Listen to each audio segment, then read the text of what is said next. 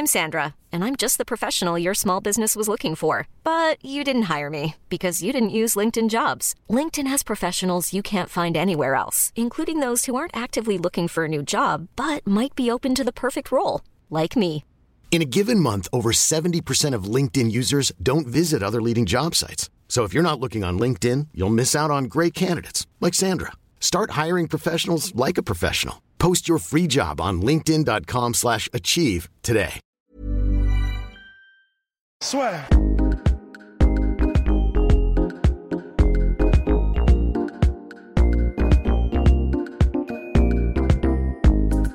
Bonjour à toutes et à tous et bienvenue dans le podcast là sur Triple C's. On continue. Nous répondons à vos questions avec Rust et Polydomso. Bonjour messieurs. Et donc aujourd'hui, bah oui, déjà, déjà très important. Si vous écoutez en audio Spotify, Deezer, SoundCloud, Apple Podcast, Google Podcast, vous pouvez nous envoyer ça sur Instagram la sueur, par mail podcast@lasueur.com et si vous nous regardez bah, bien sur YouTube, bah vous mettez ça en commentaire et puis on répondra avec plaisir. Bien messieurs, donc on avait eu une question qui était revenue plusieurs fois et donc euh, on a choisi parmi toutes les personnes qui avaient posé cette question euh, Yil Berisha qui pose la question suivante. Si Conor McGregor a la même envie qu'avant 2013-2016, il pourrait revenir pour prendre une ou plusieurs ceintures. On a vu la même question sur Instagram et les autres questions, c'était est-ce que Conor McGregor a toujours la capacité finalement à être champion?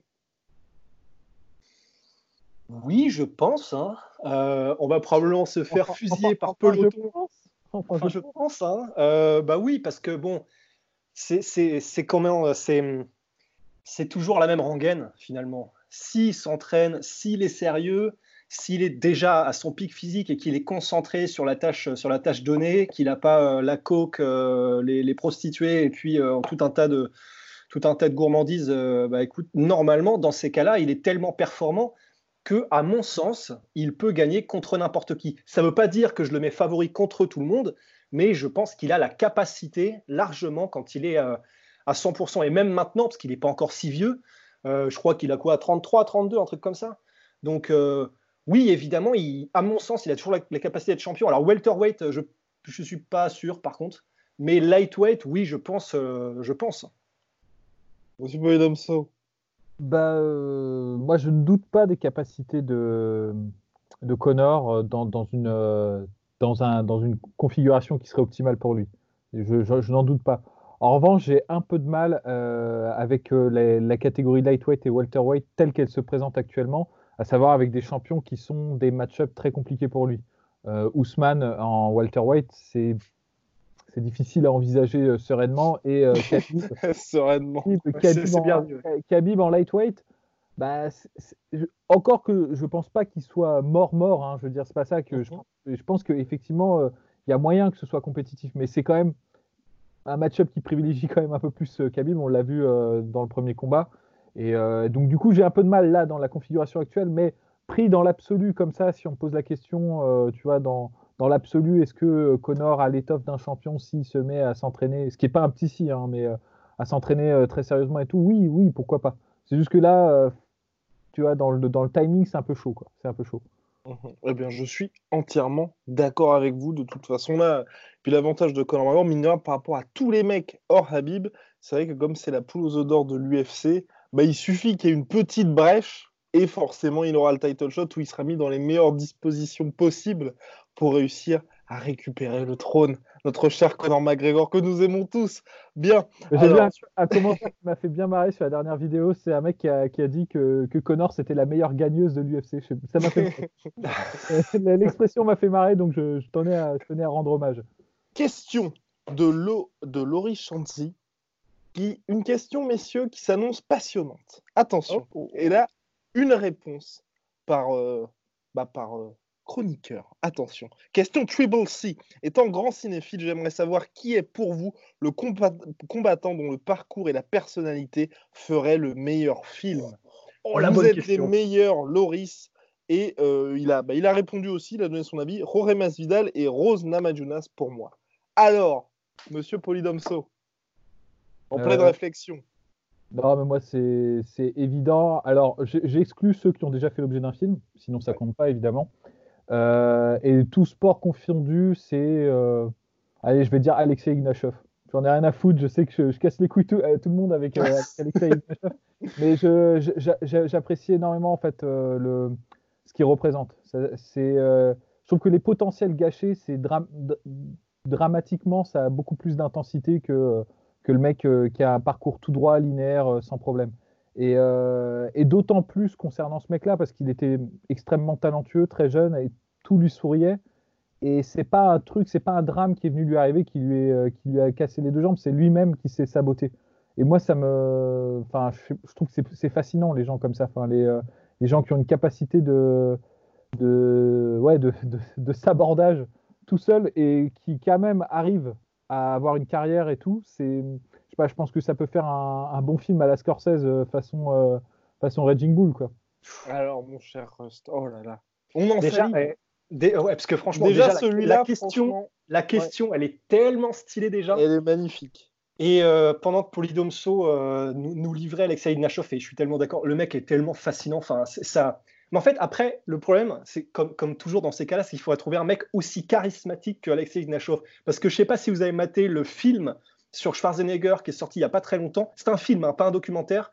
Et en fait, c'est assez horrible parce que. Sur Schwarzenegger? Ouais, sur Schwarzenegger. Et en fait, c'est assez horrible parce que le film aurait probablement pu être stylé. J'ai même pas réussi à le regarder plus de 25 minutes parce qu'en fait, le mec qui joue Schwarzenegger, donc il est bâti quasiment pareil. Hein, il, est, il, est, il, est assez, il est vraiment il est monstrueux, mais c'est beau. Sauf que il est tellement pas charismatique. En fait, c'est tu sens qu'il essaie de jouer le mec charismatique, mais tu, tu, peux pas le jouer en fait. Et du coup, ça marche pas du tout. Alors, il lui ressemble un peu, il a un peu les dents du bonheur, il est bâti pareil, sauf que il ne transmet absolument rien de, ce que, de, la confiance, du charisme, de l'aura qu'avait Schwarzenegger. Donc Après, vraiment Schwarzenegger, il, est vraiment sur une fine, fine ligne limite entre justement le charisme et euh, le ridicule. Ouais, mais bon. Ah, ouais, mais je pense qu'il pourra jamais être ridicule, Schwarzy. Ah, bah non, mais, justement, c'est toute sa force. C'est vrai, et c'est toute sa force. Je me range absolument du côté de, de Rust là-dessus, parce que moi j'ai vu le. Hélas, j'ai vu ce, ce, ce ah. truc euh, de, José Aldo là. Et, euh, ah oui, c'est vrai! Ah, oui, le film n'est pas top en soi, mais euh, l'acteur en plus qu'ils ont pris, ça convient, ça, ça va pas du tout. Quoi. Ouais, Bon, alors, Rust, avez-vous. Eh ben, oui, du coup, pendant que Polydomso euh, nous, nous, nous, donnait Ignashov, en fait, j'en ai, pensé, mais j'en ai pensé à trois parce que c'est. il, en faut un. il en faut un seul. Ok, je vais en dire un, mais je vais, je vais citer les deux aussi si je peux. Juste les citer. Ah, bah, c'est parce qu'il y aura peut-être le mien, c'est pour ça j'ai peur. Bah, oh, je pense savoir lequel est le tien. Est-ce, a... Est-ce que les initiales, c'est LM Putain Ok, j'en cite, cite deux autres alors. Ok. Ah, formidable. Ok, bah du coup, en fait, les deux autres que je voudrais citer, le premier, ce serait euh, Hanson Inoue, parce que euh, ce mec-là, donc euh, combattant légendaire du Pride, qui a combattu dans des guerres sans nom, comment il s'appelle, Igor Vovchanchin, il a combattu Randy Couture, il a combattu tout le monde. Et à côté de ça, il a fait partie.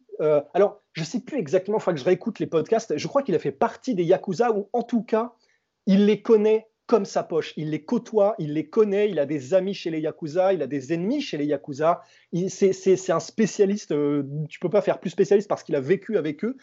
Euh, et, il a une histoire qui est tellement stylée, ce gars-là, que, j'aimerais vraiment voir ce que ça donne. Mais pareil, avec un, film vraiment mature, vraiment dark, vraiment sombre. Et pourtant, c'est pas forcément une histoire sombre, puisque même s'il y a des moments où il a failli mourir, euh, bah, maintenant, en fait, il... Et c'est ça qui est une belle histoire aussi, un peu comme Tyson quelque part, c'est que maintenant il s'est rangé, il est vraiment. Euh, il, essaie de donner l'exemple. Quand il y a eu Fukushima, il a été à Fukushima, il a fait tout un tas de trucs pour aider les gens, etc. Maintenant, il est, vraiment dans une espèce de, pas de rédemption, parce qu'il n'a pas spécialement fait de conneries, mais euh, il a eu un passé un peu turbulent et maintenant, c'est vraiment devenu l'espèce de sage ultra stylé, etc. Donc, Enson Inoue, pour moi, ce serait, ce serait, mais ce serait génial. Et le deuxième. Oui? C'est Enson Inoue qui allait euh, chercher des chiens perdus il me semble. Mais oui, mais oui c'est. Ouais, bah voilà. Bon, déjà, quand tu es amoureux des animaux, euh, bon, bah, pour moi, déjà, c'est plus, plus, plus, toi. Et le deuxième, alors là, par contre, euh, il, il, nous faudrait comme réalisateur Craig Zeller, donc je l'annonce direct, euh, et pour une biographie de Alexander Emelianenko.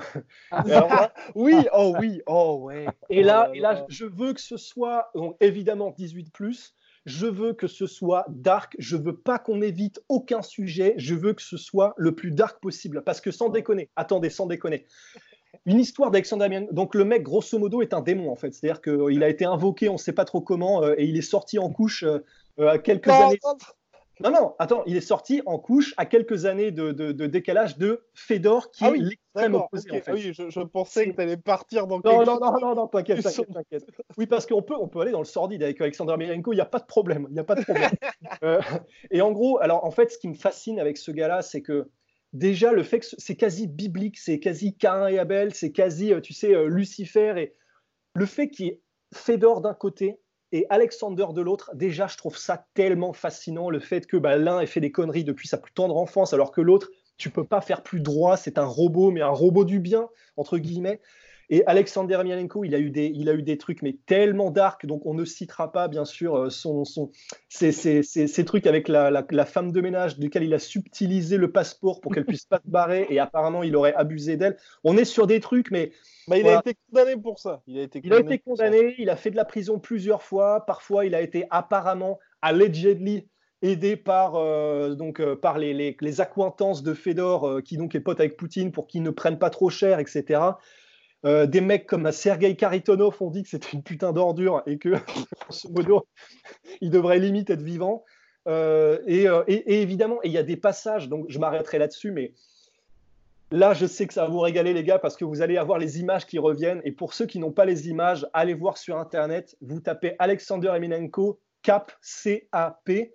Et donc, qui veut dire casquette. Et il y a eu un, il y a eu un espèce de, une interview récemment avec un mec, euh, un bodybuilder qui devait combattre parce que bon, bah, combat en Russie, des illustres bodybuilders. Et il y a un moment, un passage dans l'interview où ça commence à se chauffer. Mais quand Alexander se chauffe, il s'énerve quasiment jamais en fait. Donc il te met la pression, mais en mode, euh, enfin sans froid en fait, en mode euh, Alexander, en mode Richard Kuklinski, tu vois, enfin tueur à gage de la mafia, psychopathe. Et en gros, les deux se lèvent parce que ça commence à se chauffer. Le bodybuilder a la mauvaise idée de jeter sa casquette en geste de dédain en jet de gants à Alexander Voilà, c'est c'est beau, c'est presque chevalex. Je, je, te montre mon, mon, déni, mon dédain, mon truc comme ça.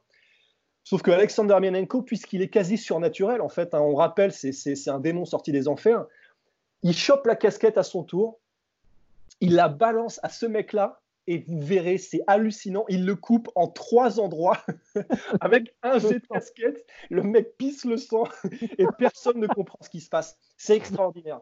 Donc il y a, tellement de trucs pour faire un film vraiment dark euh, sur Alexandre Remenenko que il faut, il faut que quelqu'un s'y mette.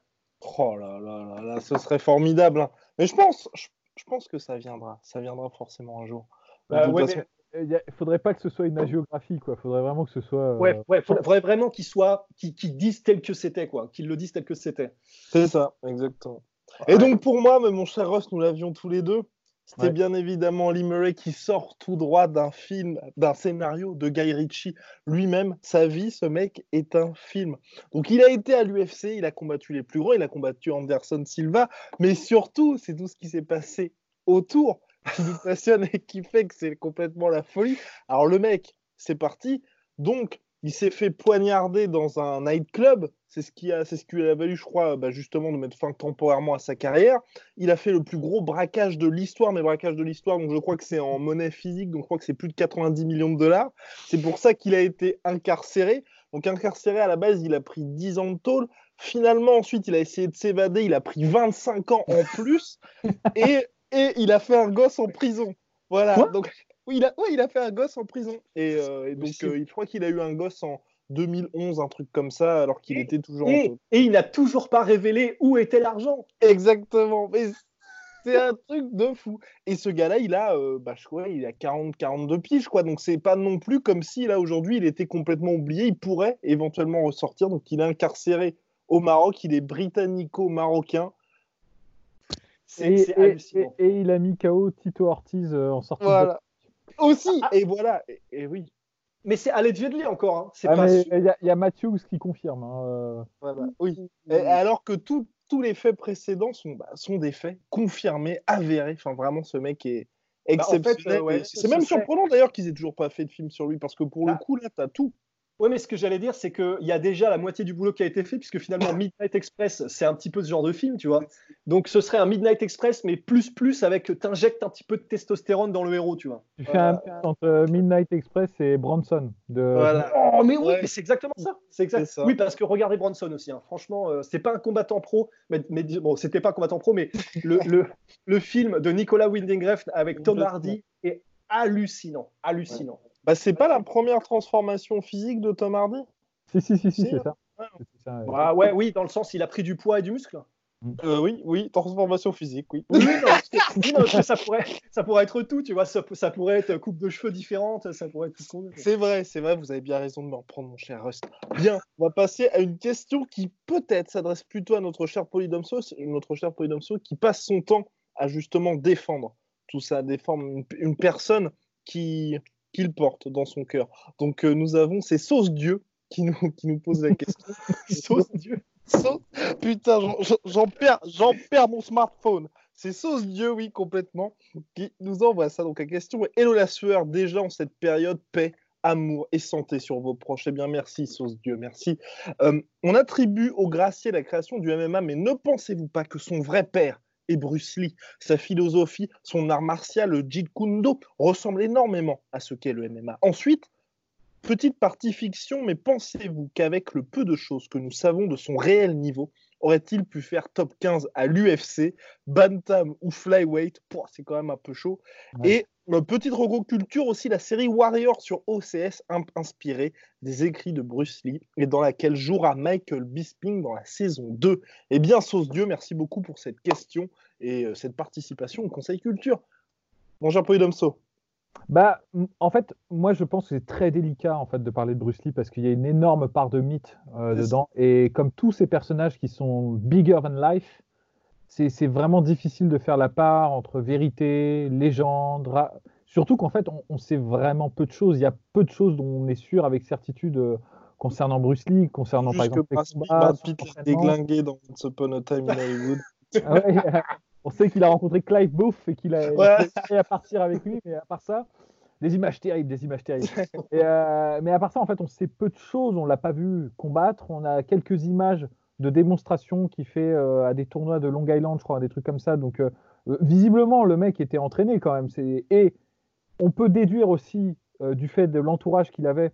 des gens qui, eux, avaient une véritable carrière de, bah, de, combattants professionnels. Il y avait plein de gens qui avaient un certain niveau autour de lui que bon, il n'y a, pas que du pipeau. Donc, on peut pas, en fait, faut pas faire, tu sais, la, la déconstruction du mythe dans un sens en se disant non, c'est juste un charlatan et on n'a aucune preuve, donc euh, il vaut rien, tu vois. Et de l'autre côté, le mythe total où le gars, bon, bah, c'est une espèce de dieu euh, précurseur de, de tout, on n'en sait rien en fait. On n'en sait vraiment rien. Euh, moi, j'aime beaucoup euh, ses écrits, c'est-à-dire les, les rares trucs que j'ai lus de, de lui. Ça sent en fait quand même qu'il avait de l'expérience de combat. Il y a beaucoup de d'axiomes ou de, de maximes qui, qui préconisent, qui sont utilisés aujourd'hui en fait. euh, dans, Comme par exemple celle que Polydomso reprend assez régulièrement. Euh, ouais, non, il faut pas craindre celui qui a fait euh, une fois mille techniques, mais celui qui a mille fois une technique. Non, mais ça, c'est vrai. C'est Ouais. euh, un proverbe, c'est logique. Non, mais je pensais par exemple à un truc tout con, mais euh, il disait il faut utiliser l'arme la plus longue sur la, sur la cible la plus proche.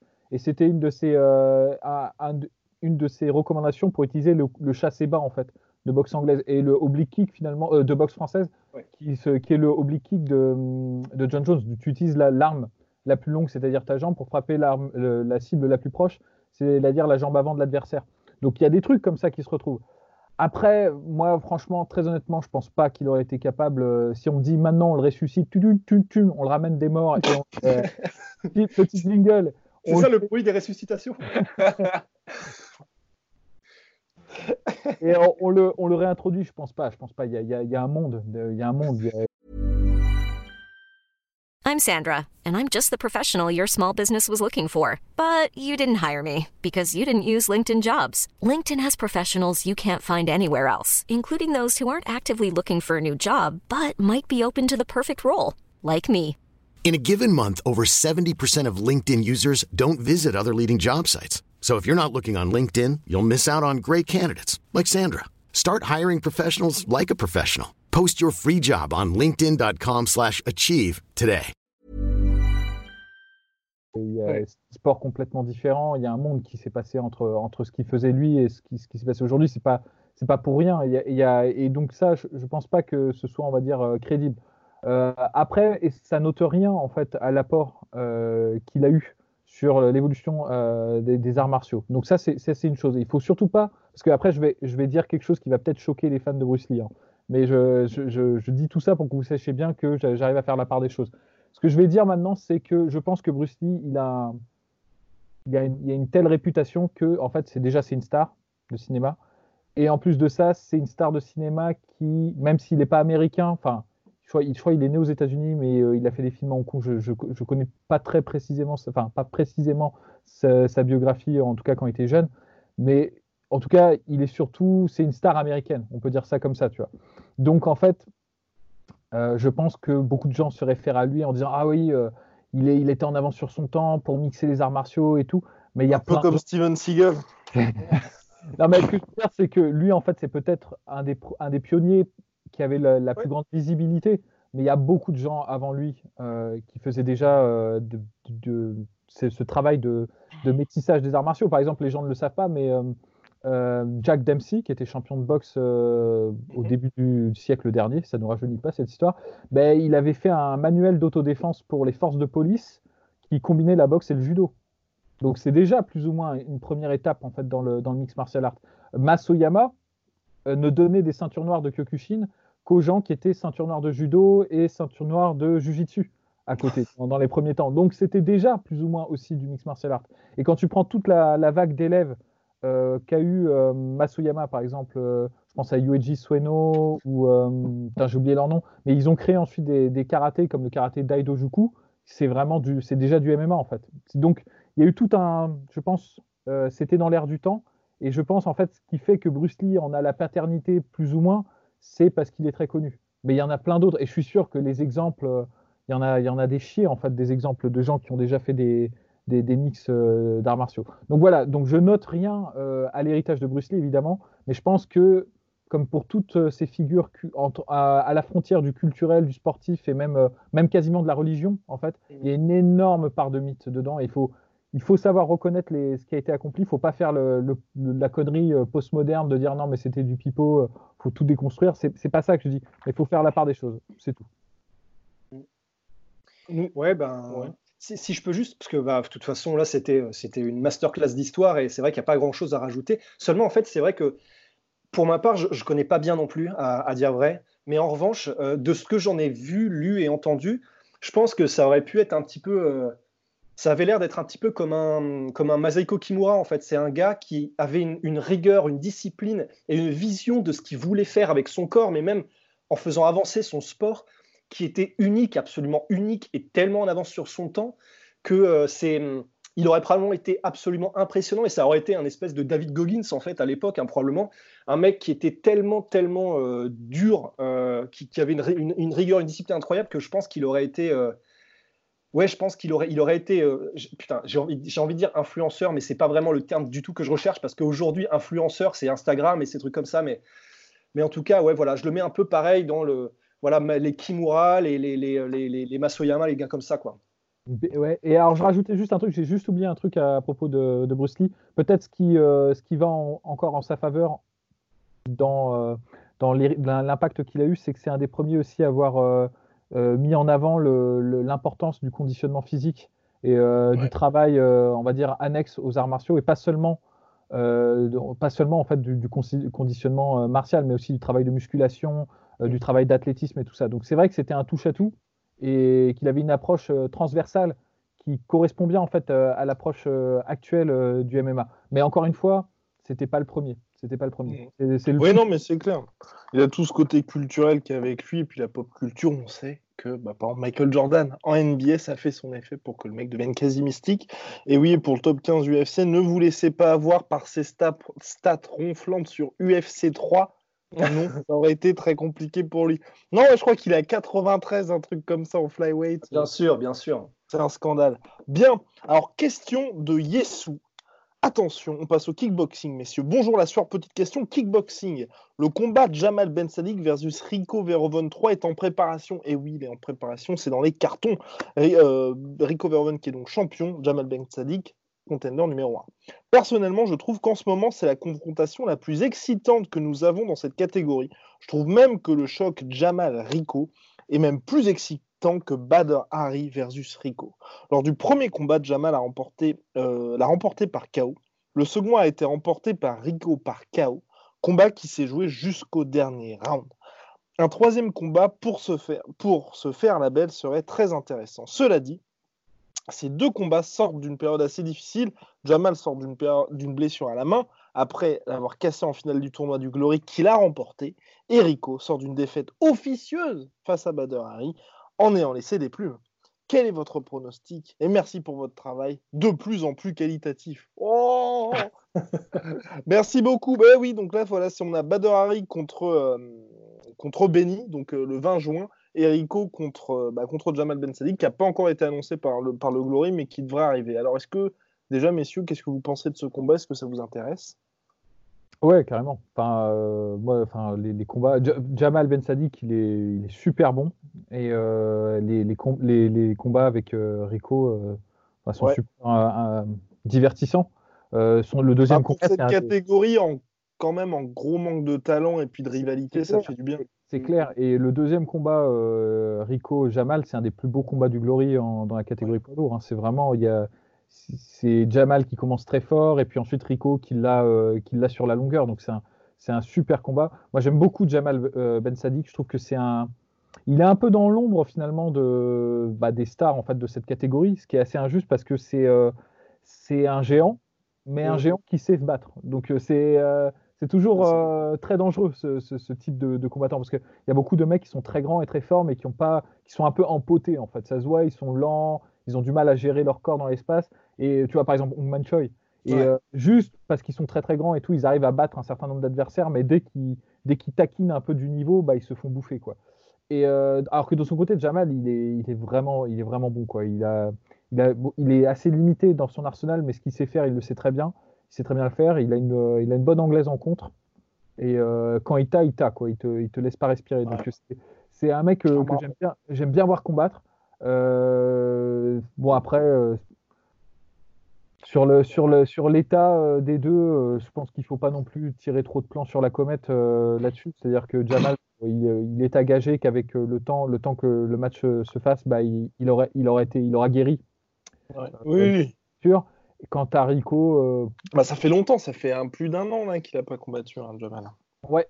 Et Rico, bah, il aura le temps aussi de, de revenir de, son combat contre Badrari. Donc je pense que ça fera un très beau combat. Et oui, je suis pour, je, suis très intéressé par ça. Ce qui, est, dommage, je trouve quand même, c'est bah, toujours un euh, contre Rico Verhoeven. On n'a toujours pas eu de vraie fin après les deux combats. Donc tu as toujours ce côté, bah, tu peux pas vraiment avancer parce que même euh, Bader qui va combattre Benny, tu, tu dis les gars, on, a juste envie de voir les combats, bah, que, que, ça se fasse vraiment entre Bader et Rico Verhoeven. Et là, tu as deux combats qui sont risqués pour les deux où potentiellement les deux peuvent perdre, alors que c'est des combats qui vont passer un petit peu à la trappe, entre guillemets, parce que je pense que tous les gens qui suivent le kickboxing plutôt de loin, ils préfèrent garder leur billet pour justement aller voir la trilogie. Mais après, tu vois, je serais pas contre un Jamal euh, Badrari, par exemple. Ah, mais, oui, mais voilà, et ben pour moi, c'est le combat qu'ils auraient dû faire, tu vois. Le Jamal contre Badr Hari. Après, je crois qu'ils sont potes, donc c'est un peu compliqué.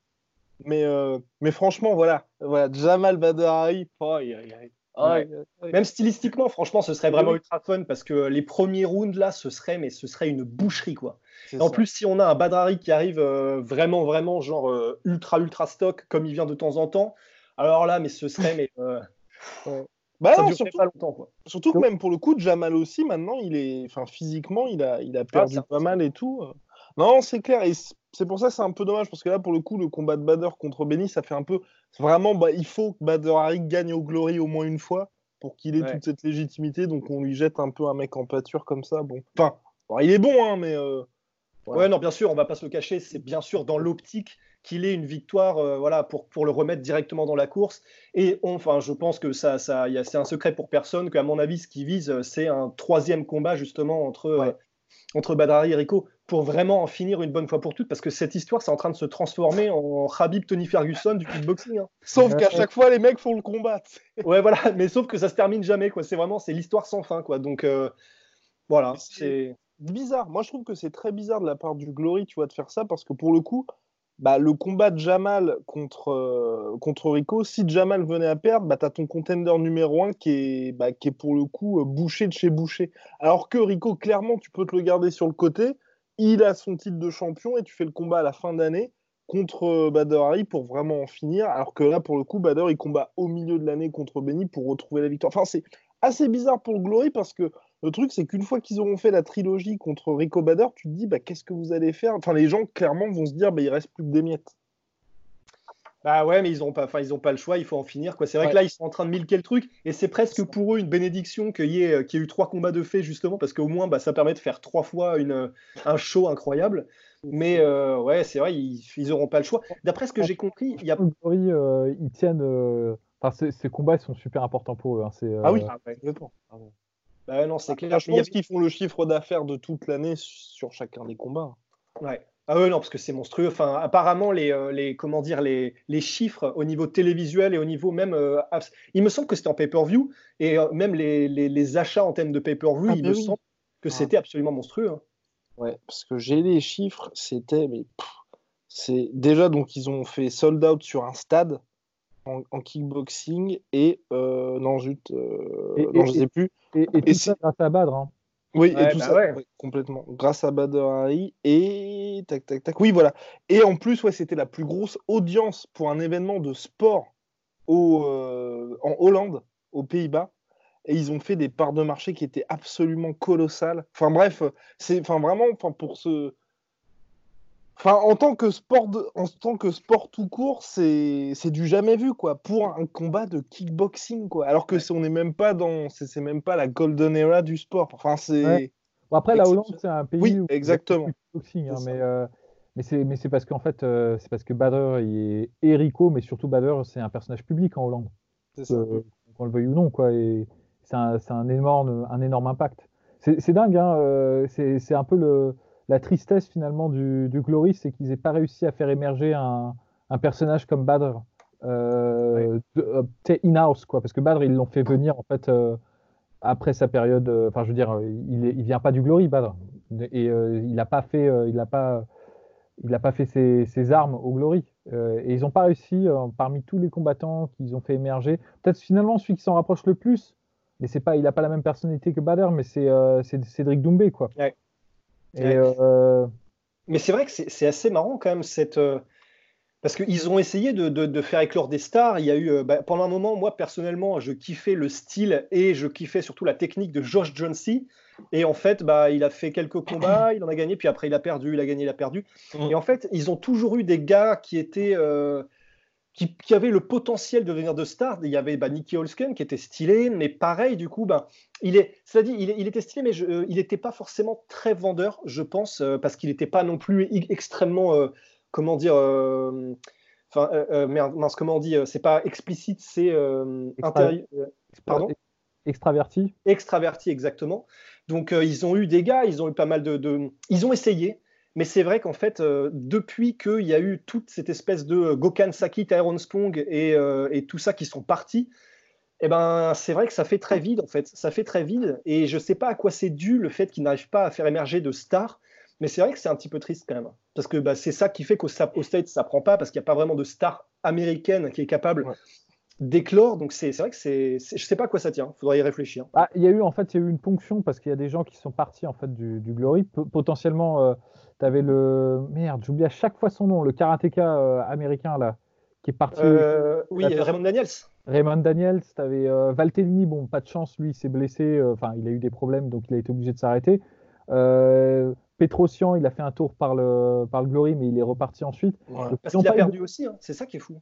Ouais, contre Andy qui lui, ne... enfin, moi je l'ai pas revu depuis un, un, paquet de temps, donc c'est fort dommage. Ils ont joué de malchance, je pense. Mais c'est ça, en fait, c'est ça qui est assez étrange. Ça fait très Bon, ça fait très Bellator en fait. Euh, Bellator qui, pareil, à chaque fois, ils ont Aaron Pico, ils ont euh, la fille dont j'ai oublié le nom, euh, la, la, la, fille qui est très jolie, boxeuse, là, qui était il n'y a pas longtemps. et ils essayent vraiment. Everardi, c'est pas ça? Et c'est ça, oui. En fait, ils ont tout le temps pareil au Bellator, des gars qui essayent, euh, enfin des combattants et combattantes qui essayent de lancer, et je sais pas, c'est comme s'ils n'avaient pas de bol. Alors, je sais pas si c'est pas de bol ou si c'est peut-être trop tôt, ou j'en sais rien pour certains combattants, mais c'est vrai que ça a l'air d'être un peu le même délire en fait. Ils lancent des personnes et bah, il y a une défaite ou il y a un truc qui fait que ça prend pas et après ça prend plus. Très Mm. étrange. Ouais, très étonnant. Enfin, messieurs, nous allons passer aux recommandations. Recommandations de Monsieur Polydomso. Euh, euh, attends, il faut que je. Je, je. Voilà, c'est bon, je les ai. Euh, y a un- on sait bien qu'on ait parlé du kickboxing parce qu'il y a quelqu'un qui, qui nous a malheureusement quitté il y a, il y a quelques jours. Euh, c'est le premier, euh, le premier Mmh. du, du K1, euh, Branko Sikatic. Donc, je, je vous encourage à regarder son run au K1, le, le premier hein, qu'il a gagné, où il met KO, je crois, Shank Puet, Son Grit et Ernesto Houst et un troisième mec dans la même soirée. C'est un mec, franchement, tu as l'impression que dès qu'il touche les gens, il les met KO. Et je- quand tu regardes son palmarès, il a plus ou moins mis KO tout le monde. En fait, euh, donc euh, c'est assez ouf. Il a, une, il a un beau palmarès en, en kickboxing. Il est même passé par le full contact. Enfin, c'est un mec euh, qui, a une, qui a une bonne carrière et qui est très intéressant à, à voir combattre. Donc, euh, je vous recommande euh, pour faire, un- faire une espèce de pèlerinage en, en somme euh, pour- en, en sa mémoire. Donc, Branko Sikatic. Euh, Et d'ailleurs, euh, ce qui est vraiment stylé, c'est que je tiens à dire que Andy Hugh, qui est un de nos combattants favoris aussi, de nos combattants, de notre, ah, ouais, de euh, fait- un fait- de nos combattants favoris, ouais, euh, et qui Andy Hugh, pour son premier combat pro, s'est pris quand même Branko Sikatic. euh, il a perdu, je crois, mais euh, monstrueux. Donc tout ça pour dire que Non, je crois qu'il a, les- gagné, il a gagné, il me semble. il a gagné. Putain, Par je- décision, mais, mais ouais, ouais, ouais, non, mais c'est un truc de fou, quoi. Enfin, sais c'était pas, son premier combat pro, mais je crois que c'était le premier combat au K1. Je crois qu'il avait fait un autre truc avant, mais euh, ça devait être son troisième combat. Je, je, je, suis, je suis pas sûr, mais euh, à vérifier. Ah, oui, oui, oh purée, la vache, eh, bien vu. Non seulement il a gagné, t'as raison, Polydomso, mais en plus, t'as encore raison, c'était son troisième combat pro. Autant pour moi, là, c'est la fessée. Là. Non, c'est- ça compense avec les autres fois où je dis des conneries. euh. Et donc, euh, pour la, la alors on a parlé de Schwarzenegger, je vais, je vais retourner sur Schwarzenegger. Un film. Et d'ailleurs, on, on a parlé de la Hollande, on reste dans la Hollande, on reste Schwarzenegger. C'est euh, Total Recall par, Ah oui. Paul, par Paul Verhoeven avec Schwarzenegger. Et non pas le, le triste remake avec euh, Colin Farrell. Ça, celui-là, faut, faut éviter à tout prix. Mais, euh, mais non, le, le Total Recall de Schwarzenegger, il, il déchire. C'est des films comme on n'en fait plus, quoi. Ouais. Bien, ils sont crasse-pouilles, et bien maîtrisés, intelligents, satiriques, noirs, violents. euh, Enfin, il y a tout, quoi. Il y a, il y a- il y a des, il y a des dommages collatéraux. euh. Puis il y a Jean-Pierre Bacry aussi qui travaille et qui bosse dedans. Enfin, c'est. c'est Michael, Michael Ironside, mais ils ont la même gueule. Donc, euh, c'est- donc euh, voilà, je recommande. Excellent film. Alors, mon cher Ross, pour le conseil sportif. Bah, moi, je fais toujours la même chose. Donc, euh, enfin, ce que j'ai fait aujourd'hui, le problème, c'est que c'est comme ce que tu as fait hier. Mais il y a, il y a- je vous conseille d'aller sur YouTube. Il y a, y a un workout, parce que tu m'as donné envie de le faire, de David Goggins en Australie. Il dure 45 minutes. Et euh, bah, franchement, si vous le faites au même rythme que lui, vous êtes, vous êtes pas mal à la fin. Donc, euh, bah, je vous conseille de le faire, tout simplement. Ouais, apparemment, quand dans son Instagram live, quand il faisait son workout, en fait, c'est pas lui qui upload les trucs. Il dit ouais, c'est des mecs en Russie qui récupèrent ça et qui mettent les vidéos sur YouTube. C'est ça, non? Enfin, en tout cas, c'est pas lui, c'est sûr, quoi. Mais euh, ouais, c'est des, des obscures chaînes. Mais, euh, mais ça passe, hein, c'est ce qu'il faut. hein. Ben oui, allez. Bah formidable. Bien, bah messieurs, à la, à la prochaine. Bah ouais, tout simplement. hein, et bonne soirée. Euh, oui, bonne soirée. Oui, bonne soirée, oui. Allez.